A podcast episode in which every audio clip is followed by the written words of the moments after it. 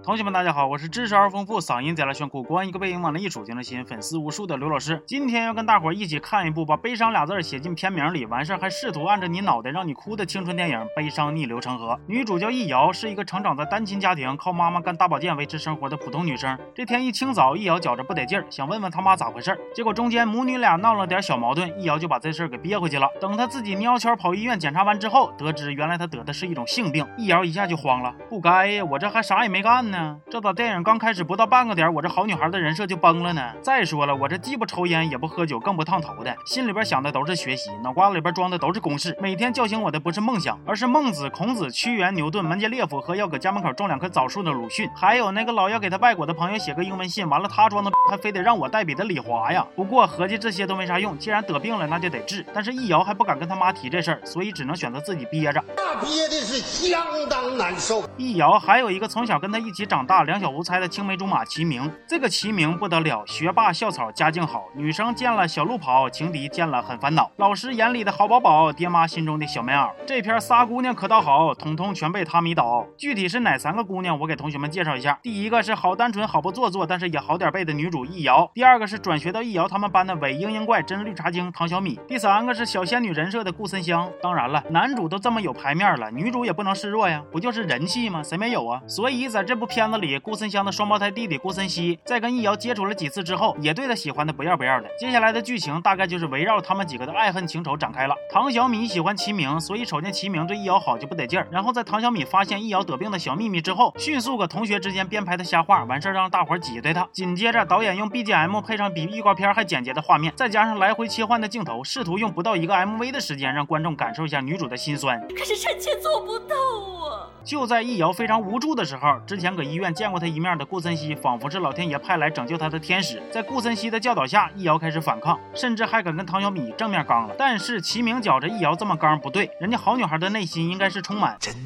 善美。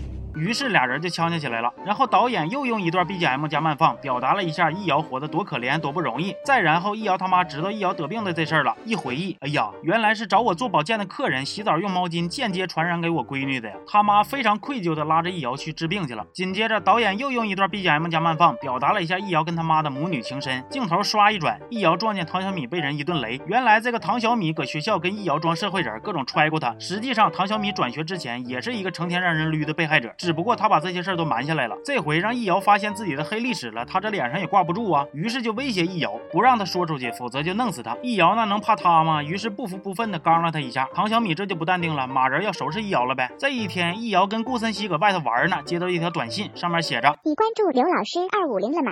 短信大概就是问他是不是齐明的对象，让他去学校后门帮齐明拿东西。不过搁易遥心里啊，顾森湘才是齐明的女票啊，所以他就把短信转发给顾森湘了。你以为接下来的剧情是顾森湘被唐小米马的人磕吗？不，顾森湘发现被包围了，于是他选择了跟头绊脚的往楼上跑，后边的打手也跟头绊脚的往楼上追。就在顾森湘被追到楼顶之后，打手们还没来得及展示自己作为反面人物的冷酷无情，顾森湘就自己失足从楼上摔下来了。我觉着打手此处应该有黑人问号。柯南里边的黑衣人出场还给露双眼眼睛，一口小白牙呢。结果这波打手就给露了个脚。这事儿发生之后，所有人都怀疑是易遥害死的顾森湘。易遥非常难过，准备跳河以示清白。我也不知道他们这个学校是建在河边啊，还是咋的。同学们知道了之后，迅速聚集到河岸看易遥直播跳河。哎呀，你们学校这个地理位置还挺点题，这叫悲伤逆流成河，你们就有河。那这要是叫悲伤逆流成木，还得去《盗墓笔记》剧组借两把洛洛阳铲呗。完事儿人到的差不多了，易遥就开始怼那些对他进行过校园霸凌的同学们。说完，一个百米冲刺，咕咚就进水了。电影的最后，虽然正义得到了伸张，但是瞅那样啊，易遥好像是回不来了。这部电影得有一半的时间在放 BGM，什么情绪啊，什么剧情，什么气氛烘托呀，没有什么是一首 BGM 配上画面慢放解决不了的。如果有，那就再放一首。这是什么加量不加价的超长防侧漏 MV 合集呀？虽然电影最后自己给自己拔了个高，但是整体看下来呀，侧重点还是在讲这几个男男女女矫情泛滥的疼痛爱情故事。这部电影豆瓣评分将近六分，其实我觉着其中很大一部分分数是观众打给电影里校园霸凌。这个话题的。校园霸凌这四个字儿看着好像是很简短，但由这四个字儿引发的各种我们知道或者不知道的霸凌行为，有的时候是要比那些恐怖片还要恐怖一百倍的存在。被霸凌的孩子可能会被打、被骂、被孤立，甚至受到一些侮辱性的行为，还有来自四周的冷漠的对待。这些东西被强硬的塞到了一个孩子的成长轨迹里。我之前在一些新闻和身边的真实案例里边看到过关于校园暴力的恐怖，那种伴随着笑声的殴打，透过视频都令人不寒而栗。电影里女主被欺负了，会有顾森西从天而降来解救他，但是在现实中，被校园霸凌的孩子往往都是孤立无援的，甚至有些住校的孩子连逃的地方都没有。他们身心受着煎熬的同时，又因为各种原因无法向父母、老师倾诉，而孩子本身面对这些事情找不到一个很好的解决办法，只能将负面情绪积压在心里。但那就像是在身体里边养了一只魔鬼，一旦爆发，可能吞噬别人，也可能吞噬自己。看完电影，无意间翻网上评论的时候，看到了很多同学将自己当年的遭遇写出来。说真的，比起电影，看大家字里行间的那种扑面而来的无奈和绝望，要更扎心，更令人动容。其实他们看到的不是电影，而是当年无力反抗的自己。那种感觉大概就是别人看见彩虹的时候，他们心里却只有对雷鸣的惊恐吧。我希望有一天，校园霸凌这个话题可以退出孩子成长的舞台，让孩子看见太阳是太阳，看见月亮就是月亮。行了，这期就到这儿了，我是刘老师，咱们下期见啊。